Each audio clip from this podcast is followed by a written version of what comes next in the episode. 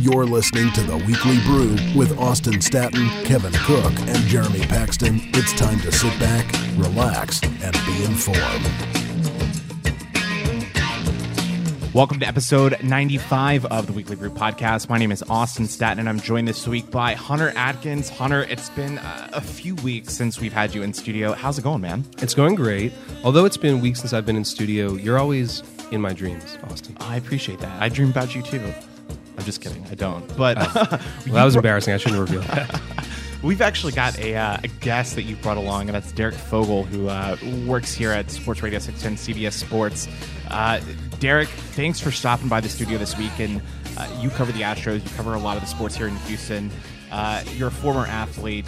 How did you get down to arguably the greatest city in the United States? Arguably the greatest. city. Wow. Okay, coming from Chicago, I don't know if I can take that sitting down, but yeah, thanks for having me. Awesome studio setup. Like I said, I think I need to buy all this equipment. Is it have still just the to We have it. Dessert studio, or do we lose that sponsorship? No, no, we we actually pulled the sponsorship out. Now we are the Big Baller Brands uh, studio. If you heard from a few Oh weeks ago, God. hey, stay in yo lane. You can't afford two extra letters to say your. I guess. Derek, tell us a little bit about your background. All right. Well, played college baseball, three different schools. Went D two out of high school. I had D one offers. Didn't think I was good enough. Went D two. Then figured out I was good enough. Had to go to junior college because you can't go D two to D one because the NCAA is crooked. Went to junior college at Cowley takes. County, yeah, where uh, Trevor Rosenthal, closer for the Cardinals, went. Also Travis Hafner, Junior Spivey, to go way back in time. And then I went to And Southern then you. Illinois, yeah, and then me, and Derek Fogel, and then I went to Southern Illinois University, Carbondale. And I'm trying to think of players that went there. Steve Finley, okay, a little throwback Oh, I there. like that. Former and then, Astro. Yeah. and then what's Played your here ra- in the 90s. and then what's your radio background? My radio background, I got into it because my father's on the air in Chicago. He does music. His dad also was on the air. He did music, except I'm in sports for obvious reasons. And I was a Because you were a former athlete after Travis Hafner, Trevor Rosen, Right. Yeah, that Mountain Rushmore of Illinois baseball players, including you. and that I am included on it exactly. And then I was an ESPN program director for an affiliate, and then I wound up here a while ago. Got to cover the Texans, Rockets, and now Astros. And I'm waiting for him to get a hockey team because I'm dying. Gosh, see we okay. So I was actually having this conversation with somebody uh, a few weeks back. They were asking me why Texas doesn't have two hockey teams. You know, wouldn't it be great to have a natural rival for the Dallas Stars? There's one? A lot Oh. of people don't realize, but back in the '90s, after the Oilers had you know gone off to Tennessee, uh, there was actually a strong play to bring the Edmonton Oilers down here to Houston. Obviously, that failed. Uh, we don't even have an IHL team anymore, an HL team, whatever you want to call them. Yeah, but AHL. Yeah, but yeah, that would be a lot of fun. I actually watched my first hockey game the other night, Game Seven of the uh, the Eastern Conference Finals. Oh man, it's been a really good Stanley Cup playoffs. They're actually getting their highest ratings in a while. Well, Yeah, we're Hunter's going to Hunter's pushing away the mic because that that's not what we're here. We're not here to talk hockey. No. But uh, I actually have a. can- I want to let's jump into the Astros. Yeah. I want to start with Derek because I want, I'm glad that we have you on air because I do want to call you out for something, which is the following: Yeah, the Astros now winners of 32 games. They're off to the best start in franchise history. 32 games as of as of this recording. Um, it's Friday. we hope by the time you're listening, it's actually a little bit more.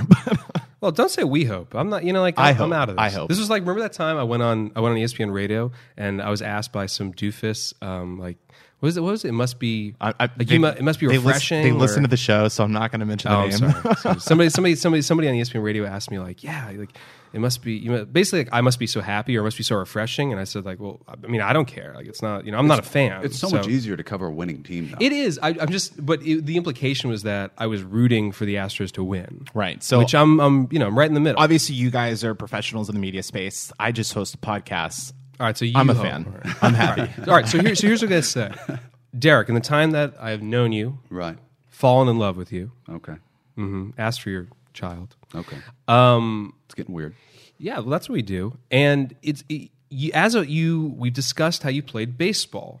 I have never heard you. I will. I must say, I've never heard you analyze anything about the Astros with extensive, you know, with your extensive knowledge of playing. Meaning, like, is there something about the season, a player, a se- uh, like a season that the season that Marwin Gonzalez is having, or Chris Devenski's changeup. Like I've never heard you really go in with your own knowledge. So for those of us that didn't play big time college ball, please feel free to show me why your experience actually qu- makes you a better reporter on this. Makes me more qualified than I should be. Well, I- just give me something. Like, is there, seriously, is there something in? Don't you know? Don't go for the classic, you know, like big picture generalization of well, the team's playing well because of this X, Y, Z. Give me something. Pick a player. Okay. Pick something you've seen in a game, good or bad. Sure. That you can go in on. Okay, Lance McCullers is the most confusing starting pitcher I think I've ever seen. Really?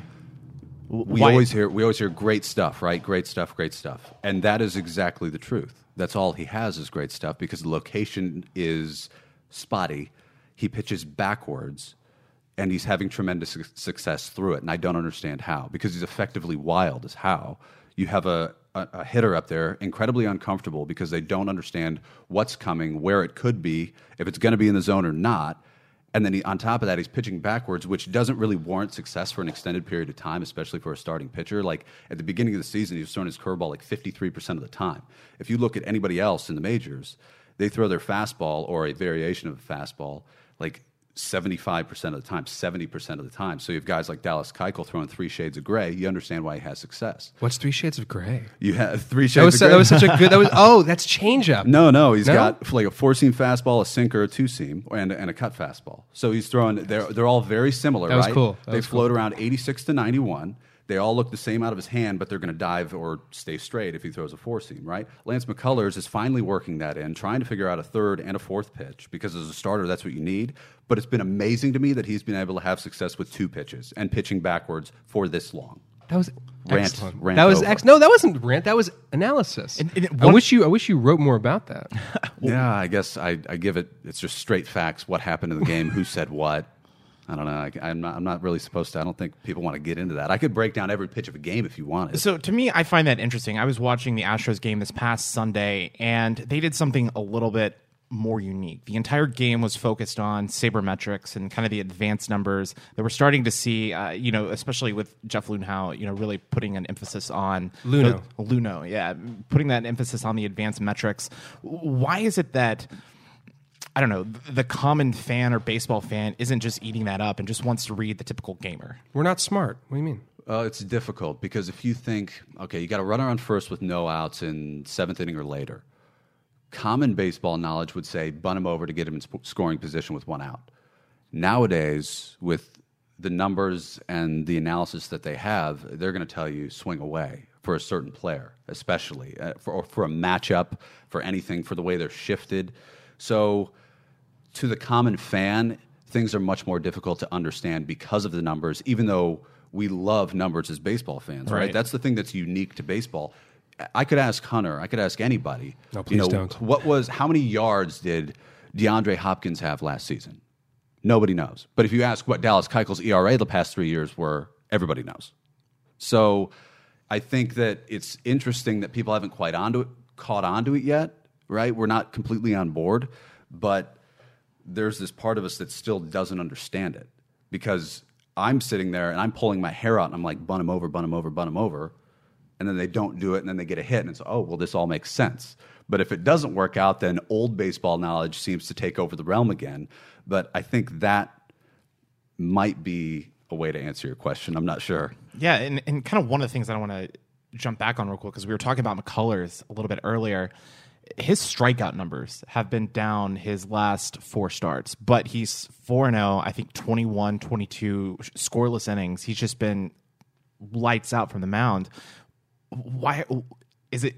I'm, I'm, why are his numbers down? Is it, is it, you know, is it changing his mechanics up a little bit? Just Is the he- is he- strikeouts, you mean? yeah, his, his strikeouts. Because I, I mean, obviously his ERA has been really good. He's sub three ERA right now. But what has been the difference for him the last four games? Well, he pitches backwards for one and he falls behind in the count a ton. That's something that's also, I forgot, that he falls behind in the count more than anybody else in the league until like the last five starts of his. He's been trying to work in a two seam, a sinker, and also his changeup. So, because he's trying to diversify himself, because I think he and the entire staff understands, like, he's a black and white guy. It was fastball, curveball for majority of his career until now.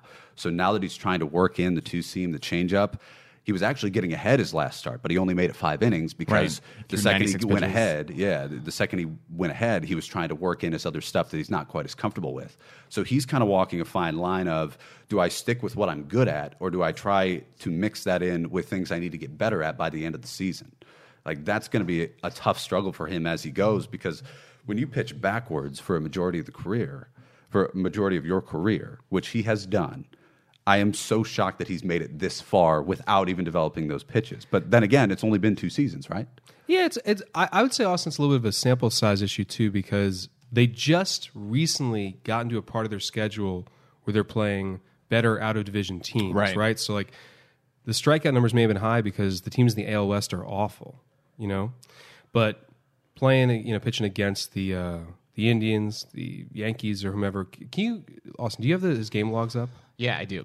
Who are, who are the last four wins against? His last four wins came against the Yankees, Miami, and Detroit. So he did not pitch in the Indian series. Of course, Dallas Keuchel didn't pitch either. Astros get swept. Good point.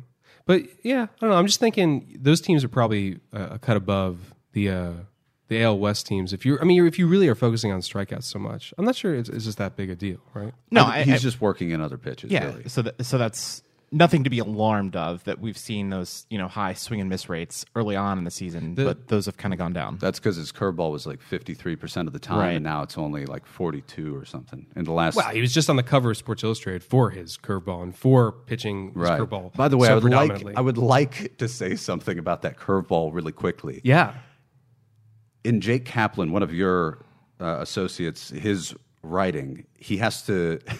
He goes between saying slider and curveball because when guys talk about him in the locker room, they'll say slider. Oh yeah, his knuckle curve. It's none of those. What well, it it's is? a, but it, he holds like a slider grip. no, Yes, yes. no, All it's a right. spike curveball. That's what. It, so that's Oh. why you hear people say knuckle curve. So what it is, it is technically a slider grip, but he tucks his index finger in, which creates a little spike, and then it's a spike curve. So then you have some people saying knuckle curve, which is not. A knuckle curve is where you actually push forward, like you're going to throw a knuckleball, but you're trying to get front spin on the ball, so it dives like a splitter. It's really hard to throw, and for the most part, it's a very like junior college type pitch. Big players don't use that. You're going to use a heavy breaking ball, but he does have that slider grip over the seam, so he gets a really. It's almost a power curve even. I, I don't know what to call it. I mean, between he a throws spike it at curve. what 88 to 92 I, I miles would an hour. I would say, by the way, just to mm. defend Jake, Jake consistently calls it a power curve. Oh, he does it right, but when he's talking to guys in the locker room trying to write a story about it, I know he gets frustrated because he got in the elevator one time and he's like, "They kept calling it a slider. That really hurts my story. It's not a slider. It's a spike curve." And I'm so like, he knows. All right, he knows. He's aware, yeah, but it could even be called a power curve, like he calls it. He calls it a 'cause- power curve, Yeah. yeah. but it breaks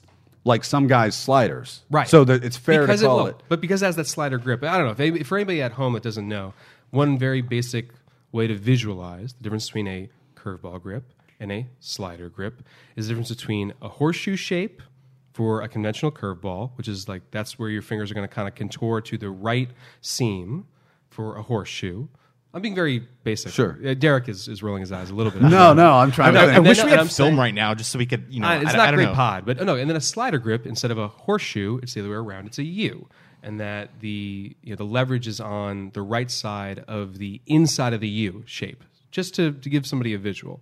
What's interesting about McCullers, like you're saying, Derek, is that when he uses that U shape, the slider grip, he's also quote spiking right his index finger which means can you, can you describe it in a little more fine detail? Meaning his middle finger right so like the right side of his middle finger is where the leverage is going to come on the inside of the u seam on the baseball. So the spiked index finger is like right next to that middle finger grip Us- and- usually like on it, but kind of on the inside of it, so the seam would be closer to the plate when you're throwing it, so you can rip down. And when we it. say spike, what we mean is he he pulls his index finger in, and his fingernail is kind of digging into the it can hide. it can dig in or even just push against it. Or the funny thing is, like Adam Wainwright, he has one of the greatest curveballs in baseball right now. He just leaves his finger up. Oh, And it- interesting. And he has two fingers on the ball. Oh, wow. So it's just a variation. AJ Burnett, I think.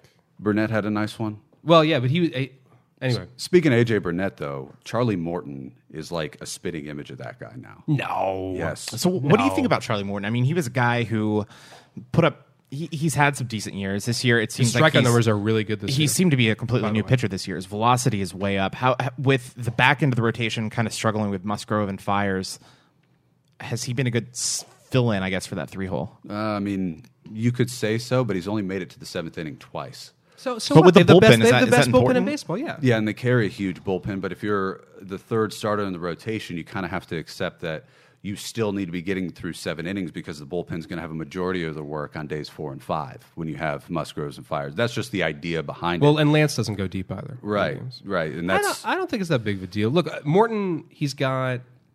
I don't. I, I don't know his most recent stats, but I think it was forty-seven strikeouts and thirty something innings. His stuff is his stuff has been really good. His velocity's been really good. He's a number three starter. Like, That's I- what's I so funny to me is because we talked to him. I think it was a, his final spring training start. No, it was his, it was his first start of the season. And I said to him, I said, "Hey man, your velocity looks really good.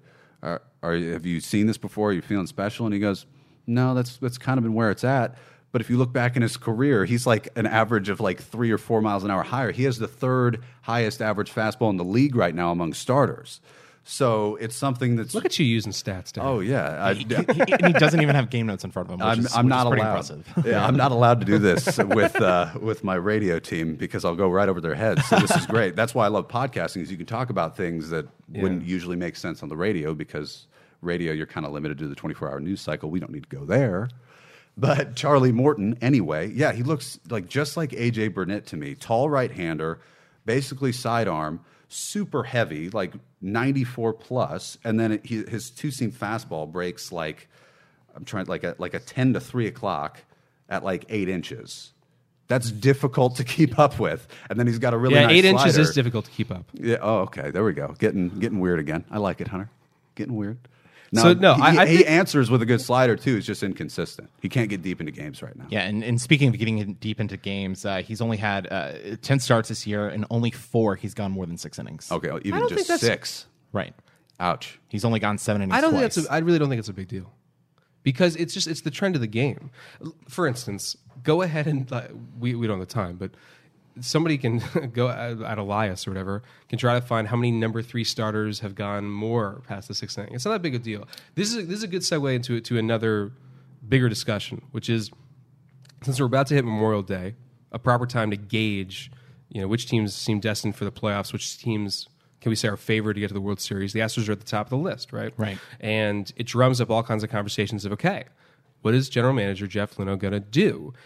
You know, he's never acquired a player mid-season, like a, a big hitter mid-season or a big pitcher mid-season that is intended to change the course of the team. For instance, like when he got Fiers years ago, it wasn't that, it wasn't really that radical or big of a trade, but you get one more big arm, and it really could affect the season. I'm not I'm not talking about. You want to throw a wrench in that and make it really awkward for the Astros?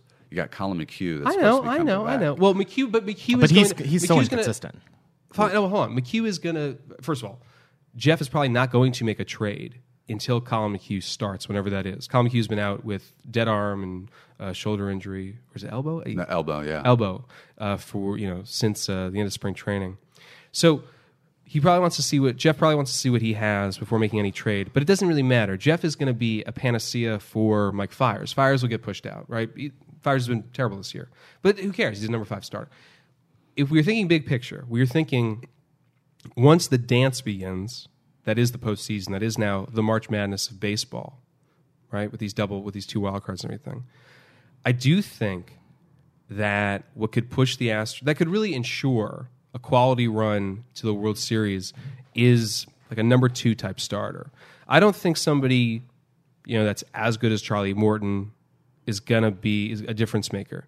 But that that's like that that to me is the thing that really would ensure them getting to the World Series is a, is a bona fide big time trade for a uh, for Well, a you mean- you- starting you- pitcher. You saw them in 2015 try to make that move with Scott Kazmir and then Mike Fiers. Obviously, Kazmir just Oh, yeah, Scott tanked. Yeah, after yeah, he got here. I think he had like 2 You're right, Good, I forgot about two that. good starts, then was just Is he pitching the this rest of the year? season. Where is he? I don't believe so. yeah. Uh, but potential guys on the market.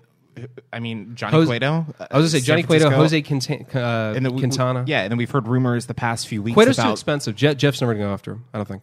So way too expensive. But he's got an option his country. He's got a he's got a Why would he? clause Go, he can it's opt a out. player. It's a player option. Yeah, it's a player option. Why would if he take it? He's he's guaranteed to make something like uh, something- Absurd amount. Yeah, and he's pitching poorly. That's true. That's fair. Like, so what? What about a guy like uh, Gerrit Cole, who we've seen kind of rumored? That would be huge. That would be huge. The idea that Gerrit Cole is even on the market is, Is- funny is because nuts. he's, he's a number one starter for one. and sh- and affordable. That's that's. I mean, that's like He could be a nice rental. I don't know, but the, but the, but Pittsburgh surely would want a top line starting pitcher. Like I see, I think of a guy like Jose Quintana, who's a lefty with the White Sox. That seems like a much more attainable player, where they wouldn't have to give up the farm for uh, for him. But I guess I, I guess look, would you give up?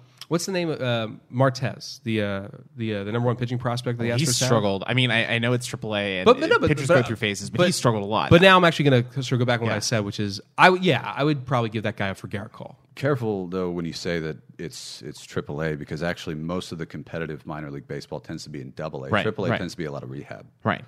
So, But at, at, at the same time, I would rather take a known quantity, some guy who's done it, has a pedigree of doing it in Major League Baseball, rather than a, a guy who has that potential, who's shown flashes of greatness in the minor league systems. I, I don't know. I that's kind of one of the things that is so frustrating to me as someone who enjoys watching baseball is baseball fans are sometimes ridiculous about how you can't trade prospects whereas we see it in you know the NBA all the GMs go for those high caliber players and you know it doesn't matter if a guy's going to be good in you know 5 But there, 6 but there aren't prospects in the NBA. It doesn't work like that. Right. But I, I think in, in, in baseball, it seems like, I don't know, GMs are sometimes more protective of those prospects. And we see that's not always the case with, you know, Dansby Swanson getting traded a few years ago uh, from Arizona to uh, Atlanta. But I don't know, would you deal a guy like Bregman if it meant that you could get somebody like Gerrit Cole? It's so funny to me that Bregman, the the aura surrounding him is like he's someone you build a franchise around, which is so funny to say about a guy that's essentially a utility player. So I say trade him, but they seem to love him here in Houston. Cost nothing is 21. No, He's 22. 20 He's the same age as excuse. McCullers. I mean, Derek. you Oh, he's good. I'm not. I don't mean to marginalize his talent. exceptional fielder. I wouldn't go so far to say exceptional. I mean, he's also not playing his natural position. yeah, I, but I don't know. I'm surprised. 22 years old, cost nothing. They have him under control for what seems like forever. I think it's five or six years. And Yeah. I, I don't know. I that's audacious to say you would for who? I mean, God, it would have to be such a good deal. No, that, but also forget it. We're, you're right. What you, what you had said was, "quote I would trade him." But let's think more realistically about this club and Luhnow. That no, no, they're not going to trade him. No, especially when you only have three guys on the bench, right? You're carrying 13 pitchers in the bullpen, Right. Which, I mean, you're going to have to cut that some of them when it comes to the postseason because there's just too many. You won't get to them all. I don't care what situation you have. We don't even. The Astros don't even use, or, or we don't even in baseball use situational pitchers that much anymore, right? Think about the World Series last year. It was Andrew Miller and everybody else. It was Aroldis Chapman, and that's it. That's all the Cubs, and that's all the Indians use. Yeah, and now, with the now the. Astros, the version, the Astros version is Devo, is Devenski. Right. You have Devo and Giles. And then you have Tony Sipp, your left hander, who's not even a situational left hander. I don't think he's coming to a game when they've had a lead. So, That's probably a good thing. so yeah, yeah, Well, granted. maybe- so- all right, so maybe you know what? There's been talk about, and Jay Kaplan just wrote about this last week about the um, Jeff being Jeff Luhnow. He, sorry, the Astros being interested in Justin Wilson, who's a left-handed, hard-throwing reliever for Right. the Tigers. But fine, that's a small measure. Like maybe you know to like the World Series path. I still do think that the central point is: um, are the Astros going to pull off a season-changing trade for a really good starting pitcher? Like that's that's sort of like the looming question for anybody out there that's really into transactions. Only because I'm pressed for time, Austin. Can we move on to Yeah. the uh, NBA Finals? Absolutely. me. And of course, the Astros right now uh, sitting at 32 and 16 as we're recording, eight games up on the Rangers and Angels in the AL West. Rangers have gotten hot. We can talk about that next gotten week. hot, but, yeah, uh, NBA Finals, of course, uh, Cleveland on Thursday night knocked off Boston, uh, pretty dominating fashion. They did slip up, I guess, in Game Four of the series, uh, but honestly, the playoffs have kind game of sucked. three, game three, Yeah, no, it's Game Four. game four. Yeah. Okay. Yeah. No, I think you're right. Who knows? It was. It was. it was in the series. Yeah, it was in the series. Uh, but Cleveland and Golden three. State have both looked completely dominant in the postseason. It, it hasn't been enjoyable from a fan's perspective. Uh, however, NBA ratings are up for the playoffs this year, which is kind of surprising. Uh, but it's a series that we all expected. It Yeah, starts. Excited. it starts Thursday night. Uh, I, I'm excited about it. When you look at the numbers, the last five years, there have only been three teams that have made the NBA Finals. It's the Spurs, the Warriors, and LeBron. The LeBrons, yeah. Yeah, I mean, whatever team is on seven straight finals appearances out of the East. What are your expectations for this series? Does it live up to the hype? Vegas odds have Golden State as the heavy favorite. Do the Cavs have a shot, or is Golden State too good? I think it's going to be Golden State. But the funny thing about this whole playoffs and even this whole NBA scenario to me is that this whole season it was we were we were hearing two team league, two team league. This is going to be great. A rematch in the finals is going to be awesome. I really don't feel that way. I feel like it's like, oh, I've uh, I've heard this joke before. And because if you think about the series last year, it wasn't even that good. No. It was bl- alternating blowouts. Right. So this whole like, oh, this is going to be great round two, uh, I'll I'll pass. That's actually how I feel about it. I'm going to watch, uh, I- but it's not going to be a big night for me. Like, oh, I'm going to sit down and watch the finals every night. I'm kind of not that I'm over it, but this one it doesn't really stir my emotions. It's not there's not drama. We say we want good games. I want drama. The drama is well, they're meeting again. Well, the last time they met, it wasn't that great except for Game Seven. So I'm kind of lost in it, but I think Golden State. I think they'll go ahead and take it this time. Hunter, what about you?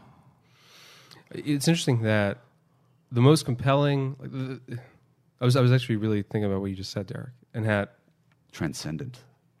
I was just thinking that the thing that props this season up. I'm sorry, excuse me. That props this series up, almost exclusively, uh, are narratives, right? Like, I'm not sure we're that excited to see the quality of play.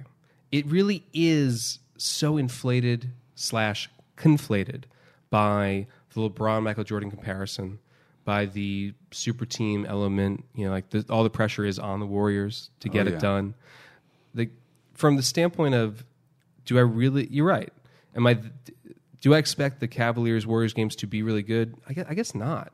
I, I I also think that It dampens the mood for me. I'll just say that. It- yeah. No, you're right. You're right. That the, the narratives going into this are kind of the are, are the most redeeming, the most exciting parts. That the actual quality of play, the actual players on the court, although although really although they're great, I guess I don't expect them to to play so well against each other consistently, game in game out. Like the Warriors are clear favorites. The most simplistic argument I can offer is it's it's funny how many people are very confident the Cavs are going to win. The Warriors last year won the most games in a single season in NBA history. Then they acquired Kevin Durant.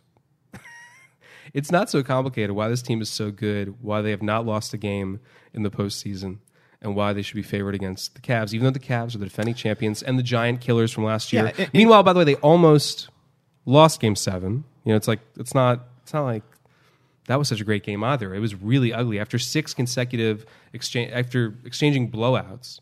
Game seven last year was atrocious, right? How what was the last six minutes? Was uh, only a cou- you know a few points, Right. But but but yeah, I I think it's the Warriors. They should be the favorites, and the only thing that'll like, that gives the the Cavs hope is the narrative that when LeBron is determined, he can turn it on, right? The defense tightens up after the Cavs had this atrocious defense all season. Suddenly their defense is good enough. The Cavs, I think I heard Tom Haberstroh of ESPN say that the, the Cavs have either the highest or one of the highest offensive ratings in NBA history, in NBA playoff history. Like, I didn't know that. Um, what combats it is that the net rating, which is the combination of the offensive rating and your defensive rating as a team, the, the greatest of all time belongs to these Warriors. So that's a little more important. to me, the narrative is kind of interesting. I mean, we we look at LeBron since being down three to one last year, he's fifteen and one in the in the playoffs. That's remarkable. Eh, the East. You have the defending. oh, fair. You have the defending NBA champs in a rematch against a team in Golden State that's making their third straight appearance in the finals. But you had mentioned that all of the pressure is on Golden State. Oh, yeah. I mean, oh, yeah. is it kind of odd that defending NBA champs are back in the finals and such huge underdogs? I, the Vegas line right now is plus 220. No, the team that won 73 games last season then added Kevin Durant. It's I- not, I, I get it's that, not weird. but just Home court advantage, like the whole, the whole taking thing. taking away everything. I mean, it just seems odd to me that I, I totally understand why all of the pressure is on Golden State, but we haven't seen that before, where a defending champ gets into the finals and is that big of an underdog and essentially has no pressure on them. I would actually say that the pressure is split because LeBron's made it to so many finals and only won so many titles. Right? He's a really good loser But in the that's some finals. like that's like some BS sports talk radio thing. You're starting to Uh, sound a little bit though? like uh, Skip yes, Bayless it is. here. He's what he's got to seven consecutive NBA finals, and to say like, yeah, Skip Bayless, he's not a winner or whatever. What do you? I, I'm not saying he's a winner. I'm saying the Michael pressure's Jordan on him. never had to go against a team like the Warriors. He never two had to consecutive go against a seasons. team. Let me rephrase, but let me rephrase because those Pistons teams were really good. He never, during his iconic run of championships in the '90s, ever, ever had to play against a team like the Warriors, much less two consecutive seasons. He never had to go against a team like the Spurs. Forget it. Like, I, I, I don't mean to get to drag us into a Michael LeBron discussion. We shouldn't. We should just hold it off until the end of the the, the finals. But no, I don't. Why do you? What? Because you think people are going to think he's a he's a choker that he can't get it done. What, this guy. I, I was making the argument uh, two nights ago to a friend about how one of the underrated, undervalued, underdiscussed qualities of the LeBron run is how many rosters he has worked with and you know lifted. So those Miami teams were, of course, excellent as a core, but they had no depth. no depth. They were no depth. You've got Mario Chalmers. Rio. Yeah. Well, he was their best player. But, you know, like Mario Chalmers, Norris Cole, Dexter Pittman, Joel Anthony, Jamaal Magloire that first year. The list goes on and on, right? Um, James Jones.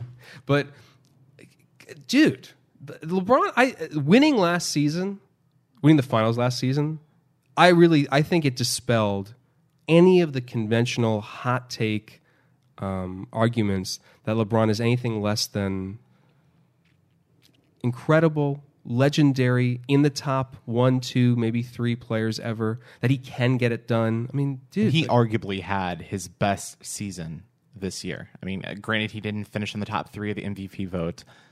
which is He was a just shame. yeah, he was just so much fun to watch this year. well, he's, he's, but I, I'm just, to, to quickly make a point, then we, he's, he benefited this season from the same increase in pace Right. that Harden and Westbrook did. I just want to put that out there. Like, it's not like, it's not like LeBron is better this year than he's ever been. His numbers are, are excellent because he's always been really, really good.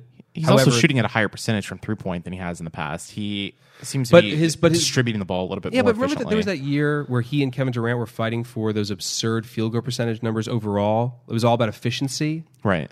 Like it, it's not. I'm saying you, you can skew it and slice it any way you want to try to suggest that this is LeBron's greatest season statistically. It's just not that big of a deal. That's not. It's not even really what he's about. You know what I'm saying? He doesn't. He, we don't define him by his season statistics. no, we do that with Russell Westbrook. Yes. what um? There's one more thing we want to get into, which is Brock Osweiler. Yeah, Brock Osweiler. Okay, so really quickly before we move into Osweiler, let's go predictions really quickly. Uh, Derek, start with you. Cleveland, Golden State. How many games? I'm going to go Golden State in six. Golden State in six. Yeah, I'm going to say the same thing. I think it's uh, last time we all predicted a team to win in six games. It was the Spurs against the Rockets, and uh, that worked out well for the Spurs. So uh, Golden State in six, unanimous uh, decision here by the Weekly Brew podcast. But I think I had the, the Spurs in five then, but yeah. Maybe I don't know. We'll, we'll have to go back and listen to the film. But speaking of Listen film, to the film? yeah. Speaking, speaking of uh, film, uh, Brock Osweiler, or the the, the terrible quarterback that. Uh, cursed the city of Houston uh, last year uh, is now in contention, I guess, with with Cody Kessler for the starting quarterback position for the Cleveland Browns. He had his uh, first media availability uh, this past week with members of the uh, the Cleveland media, and he was kind of grilled. And I don't know, as a Texans fan, it was so much fun to watch. I mean, because I despised Osweiler. I mean, Hunter, you know, last year toward the end of the season, we would just text back and forth talking about how atrocious he was at quarterback. But Osweiler, when asked about uh, why he thinks he can start as an NFL quarterback, he said this. If you play the way you played last year in Houston, is that good enough to help this team win, or how much better do you need to be? You know, I'm not going to compare the two situations because, uh, one, they're two different teams. Um, they're two different systems, offensively, how we do things. Um, my sole focus right now is on this system, this team, and uh, being my absolute best I can possibly be for the Cleveland Browns. But are you good enough to be a starting quarterback in this league? I mean, regardless of the system. Absolutely. Why? I, I think the proof is in the film for the past two years. But I- but some people would say the proof's not in the film from last year. It's okay. So Osweiler, he insists that he uh, is a good quarterback and that his film the last two years speaks for itself. Is he that delusional? You know, I kind of want to say yes. I was around him a lot in the locker room this past year. You you were there too, Hunter. Always incredibly cordial, very nice. But there was a part of you that knew that it was very fake, and I think that became evident in that piece because you hear him almost break persona. Oh, his, yeah. his persona is right, goody two shoes, everything's great, National Football League, net football, football, National Football League. But he almost broke it there. You, you could see it. Yeah. Like just if, if you watch the video, and we'll link to it on our uh, on our website, weeklybrewcast.com. But if, if you watch the video, he's definitely flustered. And Yeah. he has a few voice inflections. I mean, he, he doesn't seem confident, suggesting that his film speaks for itself. It's the pouty kid that everyone had heard the stories about in Denver and even here, right? It came out that he and Bill O'Brien got in a shouting match. That's not surprising though, because Bill O'Brien's really prickly. But it, it was just kind of, I don't know, it was nice to see because I almost kind of got bored of the whole Brock being Brock and cordial and kind and polite. Like I, I'm, I'm glad I saw some edge to him finally. I don't hate him as much as everybody else does because I think I was around him enough to where like, oh, I don't really care if you suck. You're a nice enough guy. You answer my questions, which that's really right. That's very That's selfish, right? Yeah. it's very selfish. But yeah, it didn't. He didn't bother me as much. But that was my biggest take from that. Was like, oh, we uh, almost saw the real Brock because this, you know, Governor Osweiler almost broke character. I- Is that what he needs to actually find success as a quarterback in this league? Oh, I would say so. Everybody's got to have their edge somehow, Yeah. right? I mean, Hunter, you can back me up because you were in the locker room too. You were around him. You have that look on your face like you don't want to say anything. No, I don't, I don't. I don't have anything nuances to add to the argument. Like the, the, the clip is funny because it really stokes the Schadenfreude of you know Houston fans. Right. They're so happy that like this misery has been you know exorcised from the team. But I was I was thinking I was actually thinking the opposite. I was I was thinking, man, Cleveland's had such good sports luck lately, and they've done so well that maybe you know Houston fans are going to be the ones like just weeping at the end of the season because the Browns are either going to Don't jinx the Astros. I'm just I'm just saying The that. Astros? I'm just saying. You, you you you said Cleveland fans have had success. Maybe Houston fans are going to be the ones sad. I, Texans, I think they're a year or two away. Just don't Still. jinx my Astros. Still a year or two Yeah. away. Wow. Fine. I, I'm- didn't mean the Astros. I just meant that the Texans football fans uh, might, in the end, envy the Cleveland Browns. Right? They have a lot of smart guys now in that front office. DePodesta and whomever. And their draft class this year, at least on paper, looks phenomenal. Yeah, it, it was. I'm saying it was like this, this perfect. It was a perfect canard that soundbite that that Osweiler offered. But I could see this turning north for Cleveland and going south for the Texans. That's the funny thing is they actually meet. I think what week six Right. this season.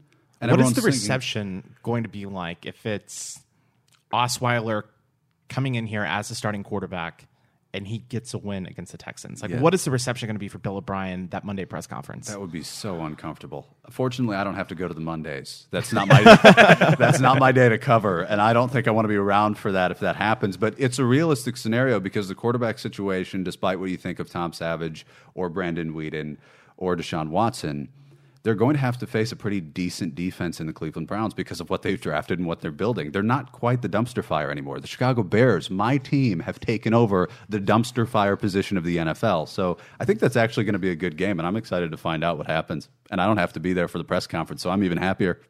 Uh, it should be a lot of fun. But uh, thank you, Brock Osweiler, for uh, sending us that audio this week. And uh, Derek, it's been great to uh, have you as a guest host this week. And uh, Hunter, always great to have you back in studio. Thank you. Uh, I wanted to. I just want to add. So, so this weekend I'm going to cover the uh, Orioles on Sunday, which is Lance McCullers' start. The Orioles. You know. You know. Orioles. Uh, their biggest fan is right. Tim Kirkchin.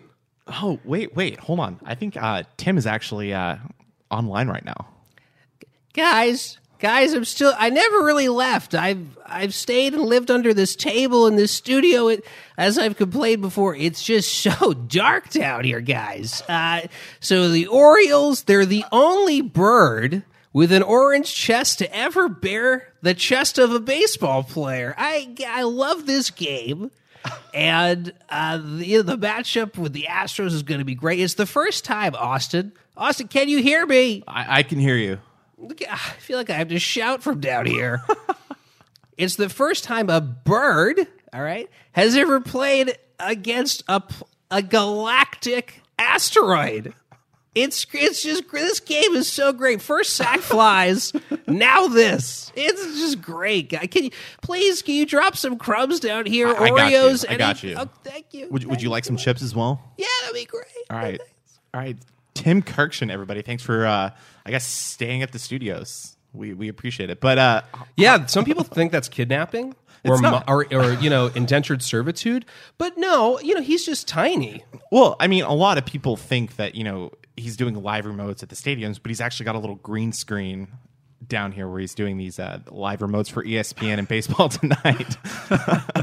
but uh, Derek Hunter, it's been great to have you both on the show. Uh, this week. Appreciate it. It was a good time. And, and for those that want to, you know, follow your work, Hunter, you had a great uh, story this past week about Jeff Van Gundy and Provision Academy. We spoke about it last week on the podcast briefly. You got a shout out on the uh, the ESPN game the other night.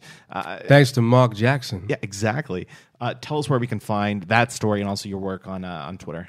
That story can be found on HoustonChronicle.com. Uh, or you know the Google. If you just type my name and Jeff Van Gundy, I'm sure it'll pop up. Whatever. Uh, it's also somewhere on my Twitter timeline. My Twitter is Hunter Atkins 35. Uh, and yeah, Sunday I'll be covering the uh, Astros Orioles. I don't know what my angle or take is going to be, but I'm sure it'll have something to do with how uh, well Lance McCullers has pitched lately, and that um, having to go up against a top AL East team like the Orioles is going to be a nice uh, little test, you know, for the uh, for the Astros. Yeah, Derek, where can uh, people find you?